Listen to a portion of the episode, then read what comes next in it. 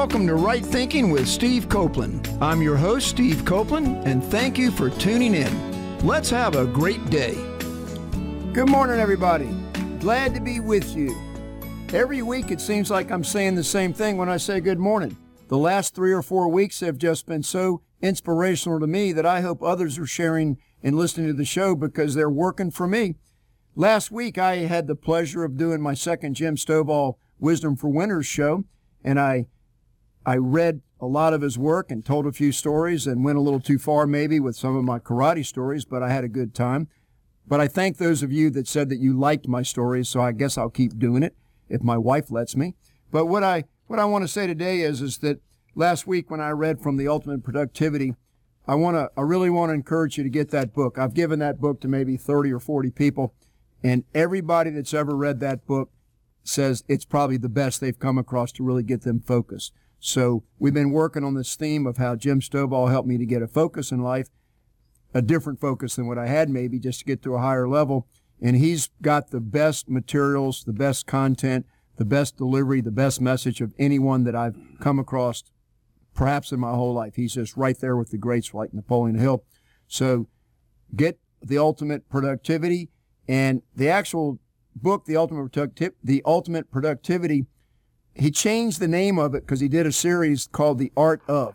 And so the na- the book, The Ultimate Productivity, is now out called The Art of Productivity. In case you get confused when you're looking for it, I don't know if the old version's still out there or not. But anyway, thank you very much for that. So today, today is going to be another one of these shows where you are going to get so much out of what's going to happen today that I just can't wait to get this started. So I'm just going to start. I've got a really good friend that goes back maybe maybe close to 20 years or so. We met professionally uh, he's going to tell his story in a minute, but we met professionally. I did some consulting to him. He's an inventor, among other things. He he worked in the civil service for uh, a whole career. I think maybe 27 years or so. He'll tell you some of that. But I met I met Marty Costello maybe 20 years ago as a client, and I really really liked him because he is a real person. If you haven't figured it out yet from listening to all my shows, I really enjoy people that I call real people people that have gone through stuff in life, that have done done things to overcome some of their hardships and wherever they started out with. And Marty's like that. He's a guy that he's there. He's he's got your back. You know, he's that kind of a guy. He's your he's a friend. Marty's terrific.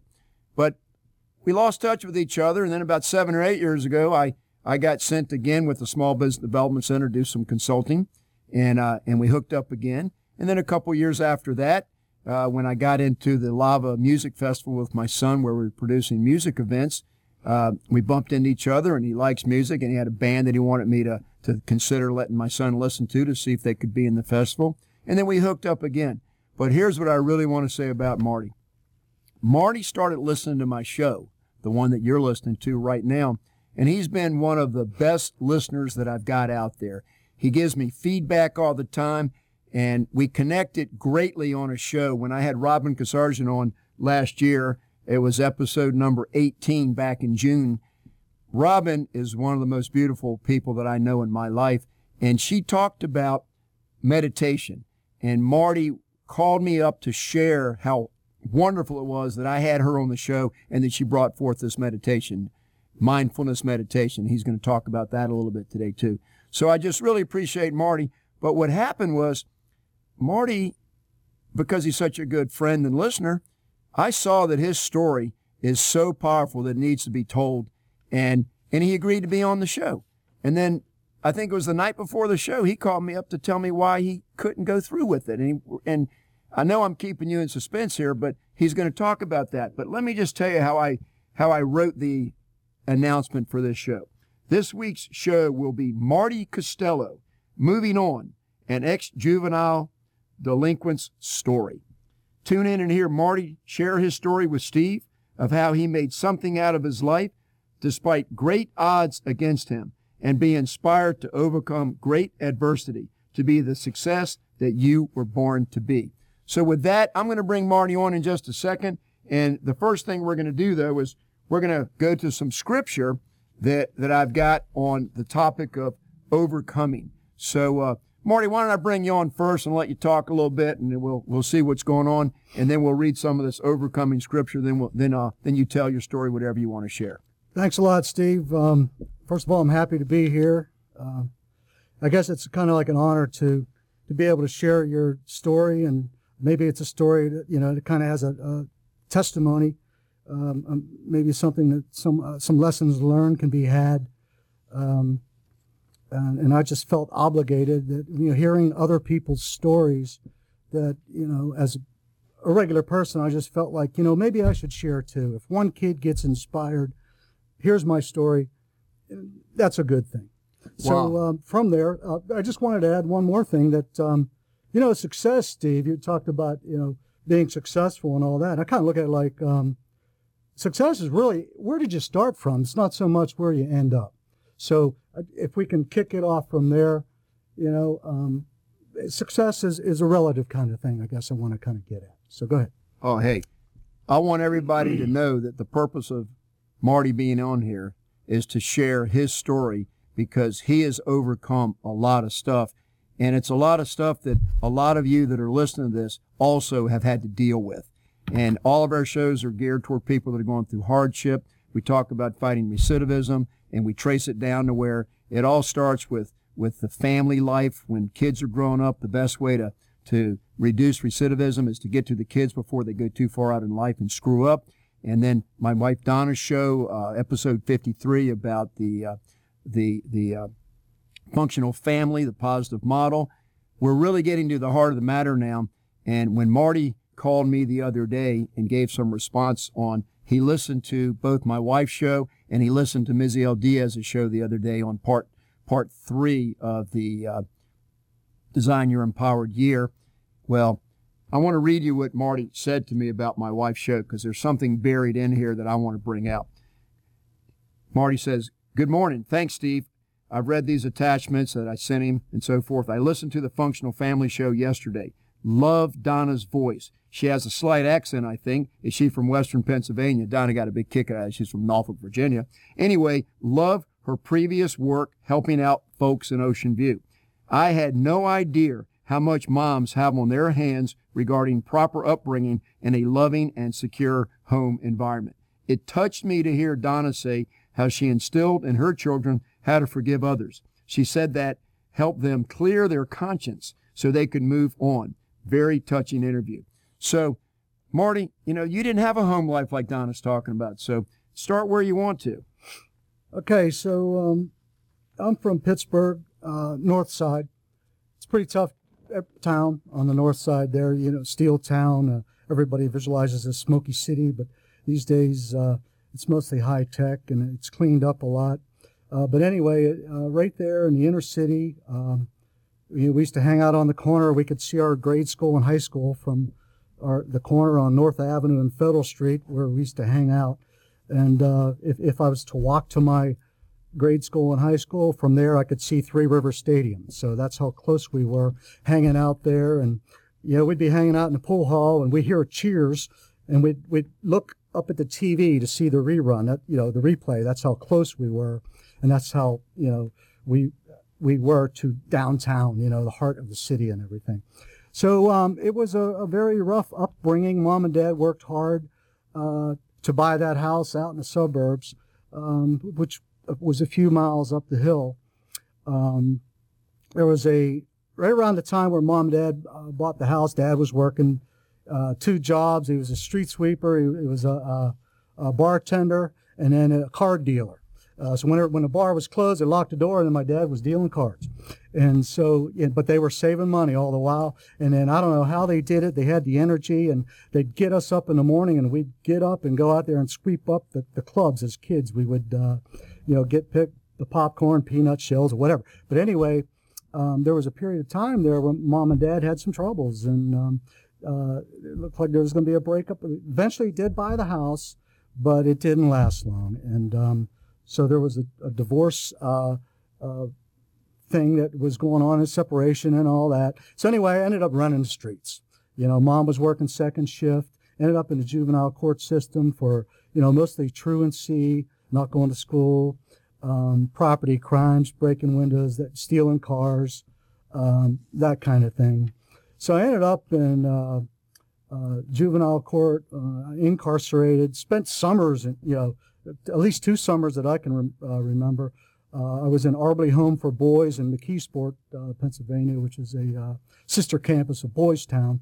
Um, and I got out of there, actually ran away from there, ended up having foster parents who were neighbors who lived a few few doors down from us, and and that didn't last long, only a year or two, and then um, I signed up for the Job Corps at 16 years old and got emancipated. Actually, had to go to court, so I uh, got a GED and a trade, and and uh, there I was. You know, uh, I was making money, but I wanted to back up to the to the you know the boys' homes and whatnot. When you're running the streets, um, the boys' homes, you know, it offered a change of environment you know, security, three hots and a cot, we call it.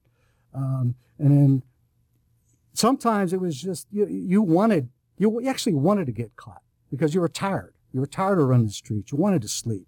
You wanted to get something hot to eat. And um, so, you know, we all knew that. And, and, and, the juvie, I called it the juvie, it was juvenile court. It, it was a bad thing because, you know, Steve talks a lot about recidivism. You know, a lot of kids go in there like me. And when I went in, I actually learned more bad stuff um, on how to how to uh, break into cars or whatnot and, and commit more crimes than, than I did had I you know gone to a softer uh, environment. But but um, still, uh, in a weird way, that that was uh, security. So anyway, um, after the Job Corps, I got a certificate for, in welding as a production welder. Ended up on assembly line at uh, 17 years old.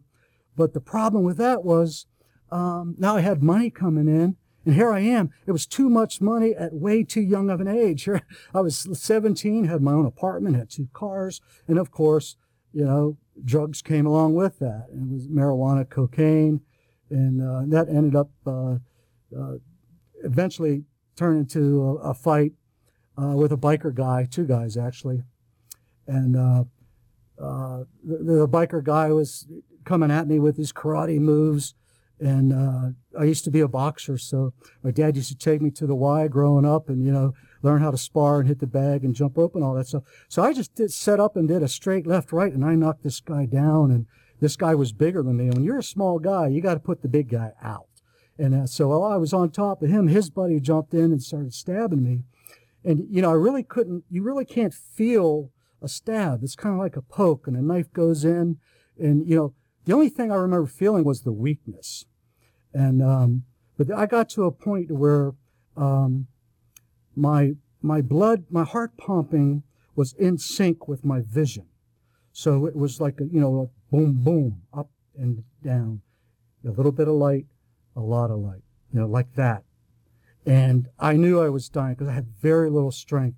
I was stabbed uh, five times deep and then four nicks, so a total of nine times.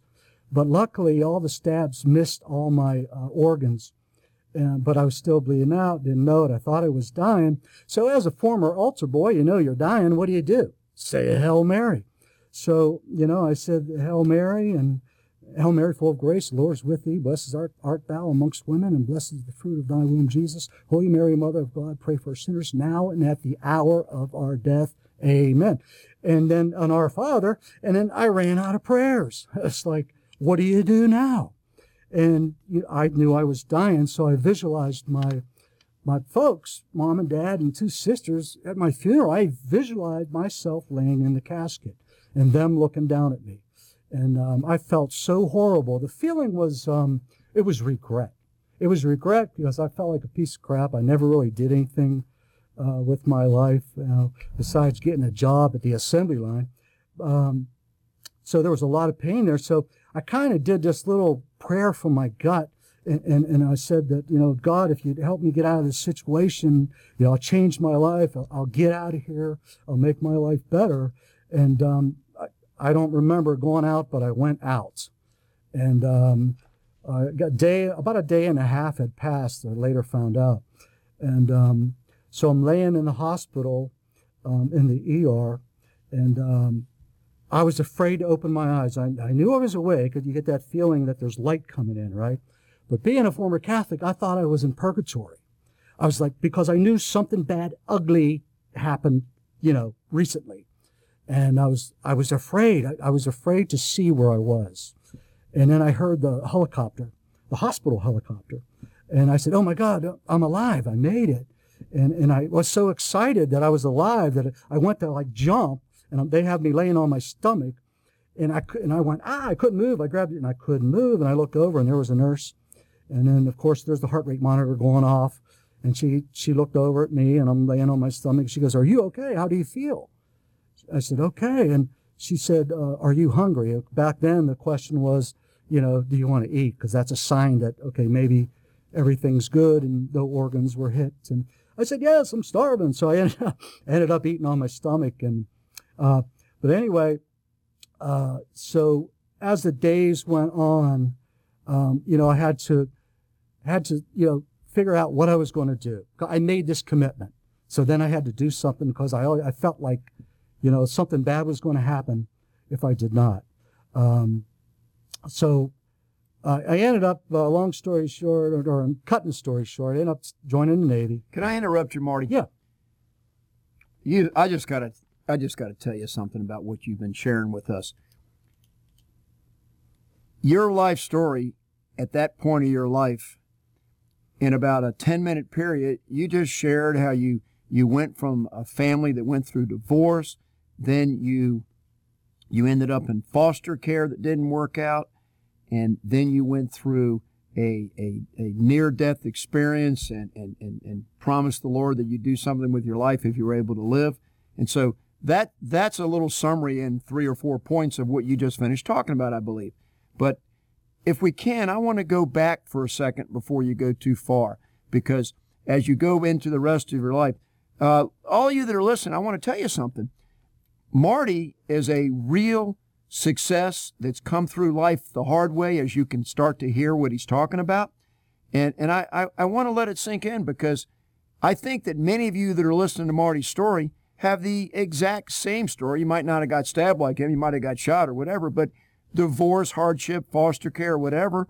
Um, you know, I want to talk about that for a few minutes if, if we can. Is that okay, sure, Marty? Sure, sure. All right, good. So, but before we do that, Marty, when I knew you were coming on, I I came up with some Bible verses. I like to share scripture to, to inspire people about overcoming. You know, I, I pray and I meditate. And, and for you, I said, you know, what is it that I want to share? What's the message that we're going to deliver? It's about overcoming adversity and hardship and, and, and, and what are some of the pointers? I know that in a few minutes we're going to start getting into the solution. That's something that Marty said to me last night when we were talking is that, hey, look, I want to tell my story, but I want to get to the solution. He wants to offer things that, that y'all should listen to about how he went from this type of a background to some really positive things that happened in his life. But so let me just read a couple verses here. Uh, this is from John 16 33. I have told you these things so that in me you may have peace. In this world you will have trouble, but take heart. I have overcome the world. Romans 12 21. Do not be overcome by evil, but overcome evil with good. Luke 137. For no word from God will ever fail. 1 Corinthians 15 57. But thanks be to God, He gives us the victory through our Lord Jesus Christ. 1 John 5 4. For everyone born of God overcomes the world. This is the victory that has overcome the world, even our faith. Oh, it just goes on. I got some more. Let me just share a few more because I, I want to just sink in because I'll tell you why. What Marty's going to start talking to us about is this world that we're talking about, the dark forces in the world. And, and we're going to get into something very, very deep in a minute, I promise you. But Marty has overcome, and he's going to share with you how he's overcome. Romans 8:37. No, in all these things we are more than conquerors through him who loved us. Psalm 3:3. But you, Lord, are a shield around me, my glory, the one who lifts my head high. If you haven't started to figure out the direction I'm going here, it's it's when you are close to the Lord and, and have trust and faith in the Lord that your life's going to move in the right direction. Marty, why don't you speak? I'll read some more in a few minutes, but why don't you why don't you share some thoughts now before you go into the rest of your your, your experience with the Navy? That's where we'll pick up in a few minutes. Okay. Um, so you know, being going through this traumatic uh, life near death experience, um, unknown to me, and uh, I, I uh, obviously had anxiety. So I would go to bed, I'd wake up, uh, the pillow would be soaking wet.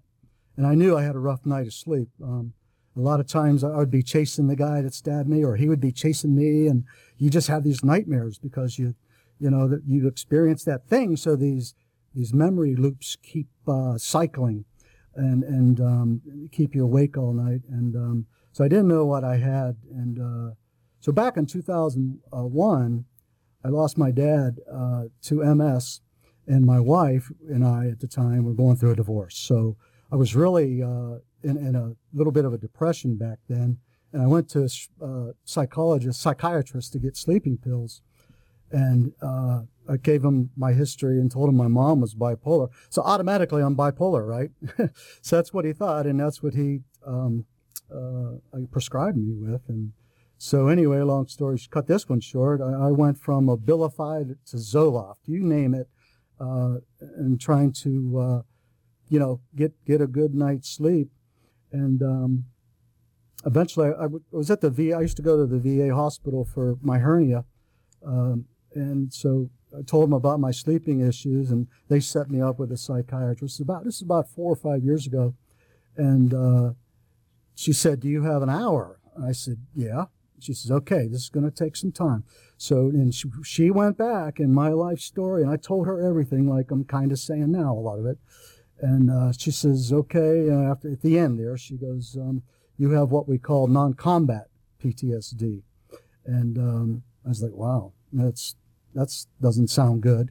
Um, so then, you know, of course, I, I, went through a little regimen of pills, uh, medications to sleep uh, with my psychiatrist. At that time, um, and then I guess after about two years of that, uh, she goes, you know, how are you doing with the, the, the benzos? She would call them the benz, benzophiridine, whatever the name is. Um, they're really nasty drugs. And she said, you know, we want to start weaning you off of them because uh, you're, you're, uh, it has a high mortality rate for people in their 50s. And I'm like, what? And so I was like, well, how do I do this? So anyway, um, I started learning how, how to meditate. I did a lot of reading on mindfulness, and and I first I didn't believe it. I thought it was all hokey, and, and um, I started practicing. And just like anything else, uh, weightlifting, any, you get better with practice. And um, so I was able to wean myself off the pills. And, and believe me, it, it, took a good year or so before I was. I mean, I even had a, a razor knife shaving the pill into quarter pieces uh, just to get off of them. I, I, would close my eyes at night and it was like a movie, like a movie. There was a movie going on. I didn't have to. It was almost entertainment, but it was a lot of scary stuff too. Um, but eventually, I was able to calm my mind, calm my nerves, and, and, get some rest and get some good sleep. So yeah, I went through a course for like 15 years on those meds, and and used meditation to uh, get off of those. Marty, what was it like living in your house, going into foster care? That, because you know you said when you talked about Donna's show that you didn't really understand these things with right. a mother that took that kind of a nurturing the children because you didn't have that nurturing situation. What was right. it like being right. moved into foster care? That I, I'd like to hear There's more. Many many lonely nights. I tell you, um, there was a feeling of abandonment. You know when you know mom and dad broke up. You, you have a chance to go home. I don't know if mom's punishing dad or what's going on, but I was forced to stay. So there's a feeling of abandonment, emptiness, and that lingers for years. That's all gone now. Now that I'm older, but but you're right, and thanks for bringing that up, Steve, because that that was something that just lingered. Oh God, for years. So yeah, you're you know I noticed that you know in your son's upbringing and what Donna said. I was like, wow. I wish my mom was around to tell me that kind of stuff. But yeah, she was busy. She was a single parent, you know, working 12 hour shifts. And that's how I got in trouble by running the streets. So, um, yeah, uh, abandonment, loneliness, so- and all that. But but when you talk about running the streets, I want to I want to do that for a minute. A lot of people listening, they don't have a clue what it is when you say running the streets and so forth. You know, they come from nice, well-adjusted, stable families. A lot of people listen to the show. Okay, I got you. Uh, but let me say this: the a lot of people listen to the show. We got two types of people listen to the show. We got people that are looking to change their life, but they're not sure how, and that we want to let them. We want to let them know that they're loved. We're there for them. You know, agape love, friendship, the Right Thinking Foundation, National Online Support Network, where we can be love, encourage, good friendship. You know, that's going to help a lot of people, and they they, they got to know that they're worthy because that's got to be something you came out of that with the loneliness and abandonment. But but the other piece is we got a lot of people that would like to do more for other people that have come from a good stable background that might be some of the volunteers that we recruit to embrace and love and, and take some training so they can be a true friend to other people and give them positive things to think about so what i'm what i'm getting at though in, in that part though is you said that you were doing things running the streets you know like breaking it in and stealing cars and stuff uh, you you're an ex-juvenile you, know, you gave that stuff the title of the show today. You gave yourself the title that for the show. You're an ex-juvenile that, that made good. I know you've made good. We're going to talk about that in a little while as we get into what you did with your life. But when you were out there running the streets, can you give a little bit of what was going on in your in your mind that got you to do those kind Yeah. of things? Yeah, so I'm I'm you know two or three generations of you know hanging out on the corner. Uh, I hung out on the same corner that my dad did, and a lot of my my peers that grew up, their dads hung out on the same corner too. Uh, and if it wasn't that corner, it was another corner, probably within a three mile or five mile radius. Um, so, you know, people think it's you know it was a gang. It was no formal gang, but it was just that was our corner. The cops knew it. Um, the we went to school with their kids and or their uncles and they knew that if we were on the corner it was better for us to hang out to be the the unit and, and by the way that was our family unit was your fellow uh, gang members or, or, or the people hanging out on the corner with you you did everything together you protected your corner your folks lived back in the alleyways they, they would come out and buy a loaf of bread or go to the bakery or or the drugstore or what have you um, and we were there to make sure they were protected and you know whatnot. So yeah, the for the I see where you're getting at. The, the kind of like the group or the gang becomes the family unit, and there's a lot of peer pressure to be in that. Otherwise, you're back in your house. You're the nerd. You're the guy that doesn't come out and get to hang out with everybody else, unless of course you go through the initiation, improve your worthiness, and all that. Okay, so you went to the Auberle Home for Boys. Yeah. And that's like a detention home? That was, you know, that was the coolest place actually. It was uh, that was not lockup. Um, juvenile court was the lockup place. This place was kind of like a um, was a sister campus of Boys Town, and it was a uh, kind of like um, I don't know, like a dorm. You know, you had a roommate and there were supervisors. There was someone at the desk all the time on each floor. There was a curfew. Um, you got to work part-time jobs. You got to go to a regular school, um, but still, again, it was you were a teenager on your own. You still didn't have blood parents or parents um, with you know that that kind of up, upbringing. Okay, thanks for sharing that with us. So, in your in your stabbing experience, that you still to this day uh, have PTSD, non non uh, combat type PTSD because of what happened that that that day in your life. You you've come to mindful meditation is is one one way that you uh, combat that yourself. I mean, overcome it. Right. I have sleeping pills, but um, I, I rarely have to take them now. Um, doing exercise, eating well, and whatnot, and all that. Okay. So I wanted to just go back to that section of your life a little bit because I think you've made dramatic progress. Like I said in the beginning of the show, you were going to talk on the show so that you could share how you've come from this background to Yeah. doing something with your life. But you called me up and you said, you're just not ready. Right. So I, I think it's absolutely uh, a, a wonderful thing that you are now ready to share your story to help other people. So please, everybody, whatever you're going through, others like Marty, they, they've overcome so much to get to where they are today. So, so now, Marty, let's start talking some of the positive things that you did with your life. Now you're ready to talk about your Navy experience, I think. Okay. Yeah, I was afraid. I, I want to say fear. Let me just go back to that for a second. It was anxiety, which is a part of PTSD. It's that future part, that worry part.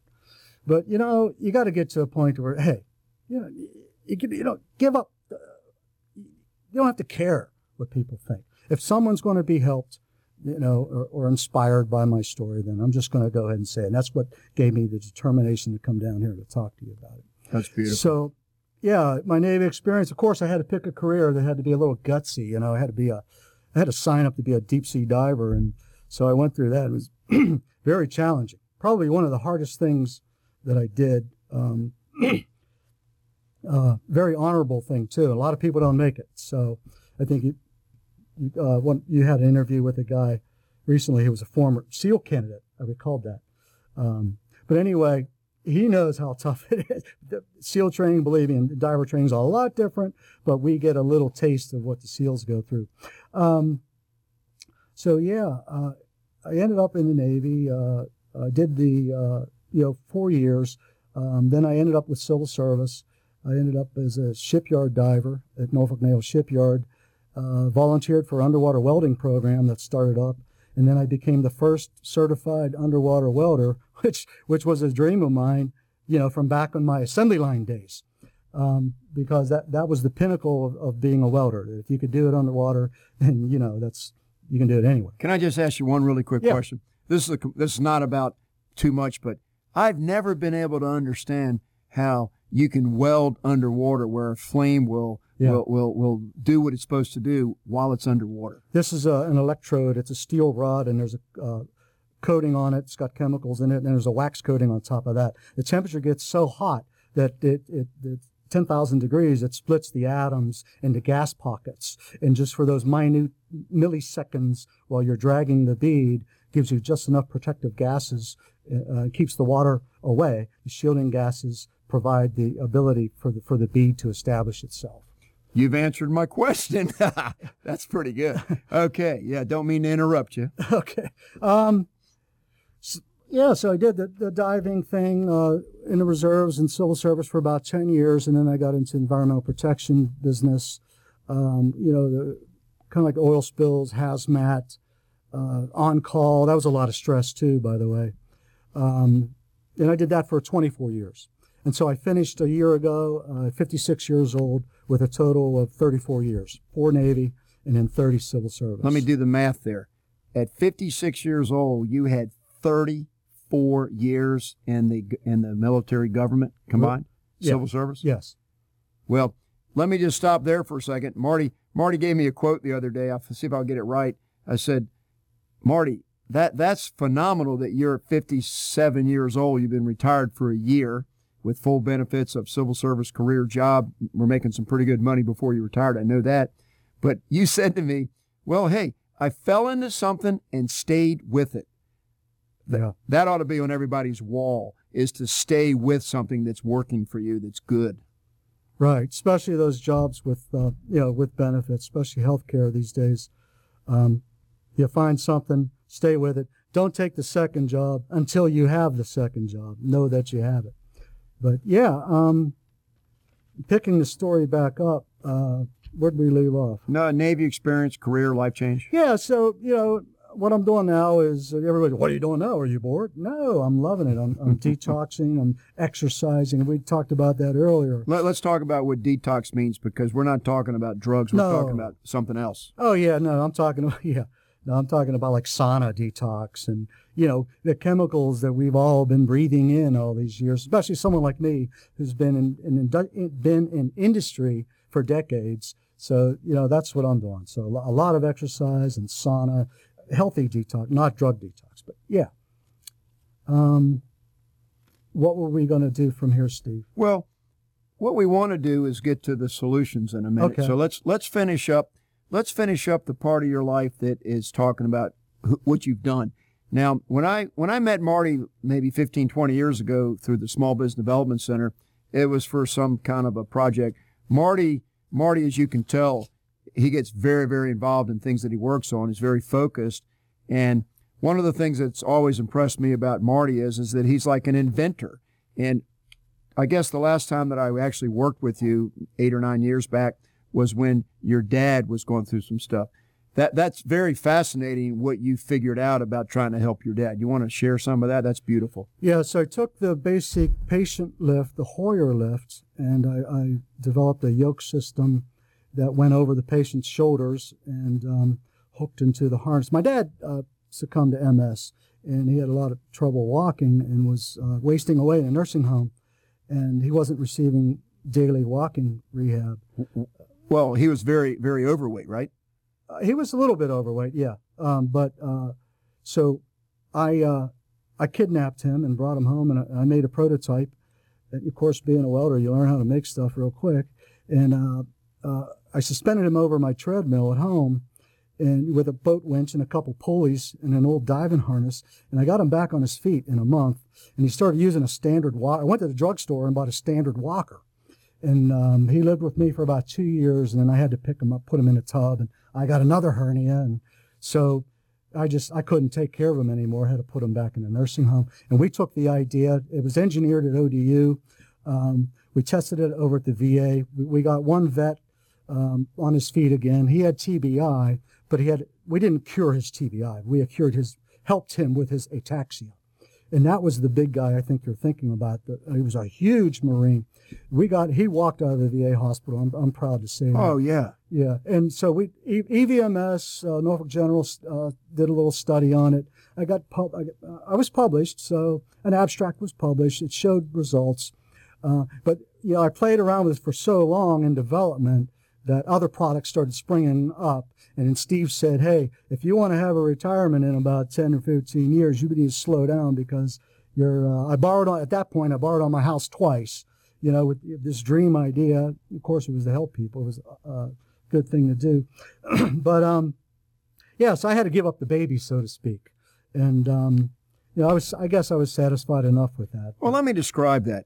Mar- Marty had a brilliant from the heart invention that helped his father, that had helped this other gentleman he talked about, that I thought was his father with the weight issue.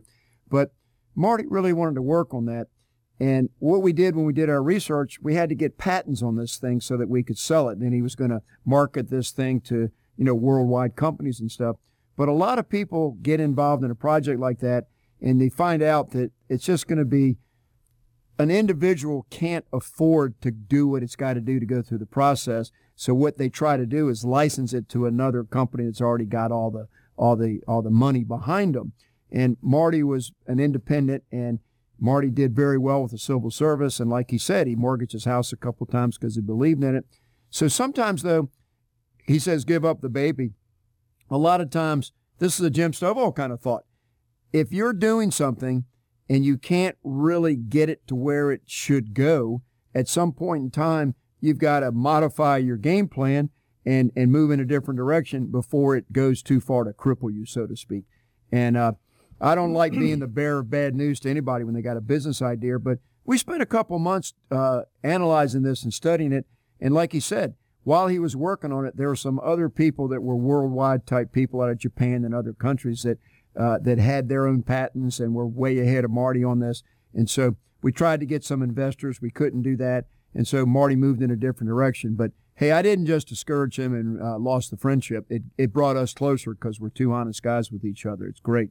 So, Marty, you know, you've got a very interesting life. You've been through a lot of stuff. So let, let me, um, let, let me share this. Marty told me that he was got a piece of scripture that he'd like me to share. And so let's get into this level now. This is from Ephesians 6 11 through 18.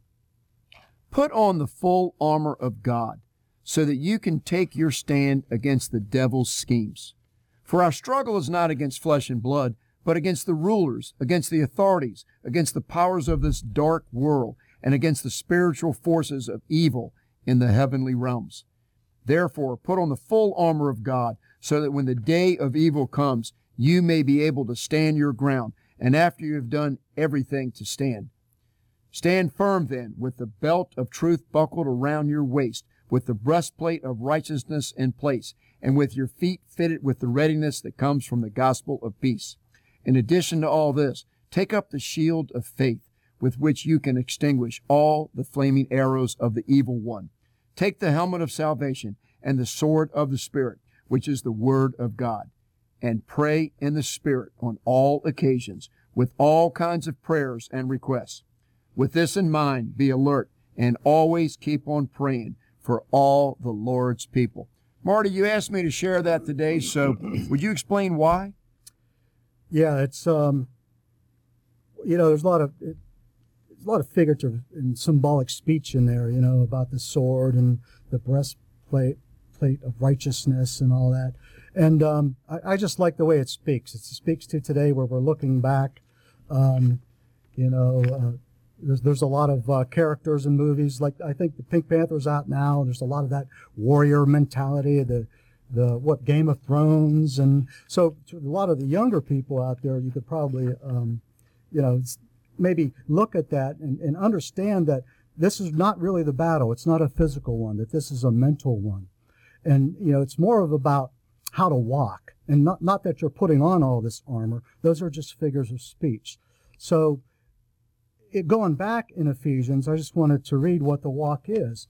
And the walk is this that ye put off concerning the former conversation the old man, which is corrupt according to the deceitful lusts, and be renewed in the spirit of your mind, that ye put on the new man, which after God is created in righteousness and true holiness. Wherefore, putting away lying, speak every man truth with his neighbor, for we are all members of one another. So, about going back to this meditation, mindfulness uh, thing, how do we catch these ruminating bad thoughts that we get? This self talk, uh, feelings and emotions, um, you know, that come from a dark place. How do we control that? And what we need to understand is that, you know, this is the body's physiology at work. Uh, this is the old primitive part of the brain. We've got different parts of our brain, and that part is, is about uh, uh keeping you alive it's it's, it's kind of like a little bit of software programming to, to say, hey, you know, um, you got to worry about that. You got to think about this. You got to think about food. And you know, today it's like you got to think about what your friends are thinking, you know, and whatnot. But so, how to catch these ruminating thoughts, and how to renew the renew the mind. So I just want to talk about the prayer and meditation um, are used together. Um, you can have meditative prayer where you reflect on Jesus' teachings in Scripture, or you can choose loving kindness uh, meditation where you can visualize a bad thing and project love and kindness on that thing, and whatever it is, a person or a situation. And over time, you can train your mind to quiet your mind, to calm your mind, uh, so those thoughts don't come back. Again, this, your brain has neural plasticity. It can regrow nerves um, from the back to the front and to create these pathways that will make you a calmer thinker and a calmer person. So, one way to do this is to do this thing called uh, box breathe, just to get started. It's it's a it's it, you, you inhale for four seconds. Just count the four 1001, 1002, 1003, 1004. Then hold it, count to four, 1001, 2, 3, 4. Then let it out. From the gut all the way up. And then when you breathe in, let the belly extend. Count to four in your mind, hold it for four, and then let it out. So what you're doing is you're oxygenating the brain, right? You're taking your mind off of those ruminating bad thoughts and, and what happens then is the brain has a, has a, a, gland inside of the center of the brain, the pineal gland. It's, it's kind of like the brain's medicine cabinet. It throws out a little bit of dopamine, a little bit of this and that, and, and eventually you learn that this is a calming effect. And so um, I was able to wean myself off of some serious psych meds with meditation. And again, when I, when I heard your show on mindfulness, I was like, man, you know, if, if a lot of people can learn this and, and, and, you know, start practicing this. I just read an article yesterday. Uh, people are actually uh, practicing mindful eating. You know, what did our moms and dads tell us back in the day? Chew slower, chew a hundred times, right? And make it last 20 minutes. So there's many mindful things that you can do. But again, we're focusing on mindfulness meditation here in, in uh, prayer. So about, let's think, you know, let's say you have a ruminating thought about, you know, that bad guy, the bully on the corner. You got to walk by every day coming home from school. You get these bad feelings in your gut. That's not a good feeling. So, what you can do in a situation like that is visualize that tough guy, that guy that hurts you, or that per, that whatever it is that, that makes you worry or feel depressed or sad, and project love on it. Um, visually, visualize that after you get calm.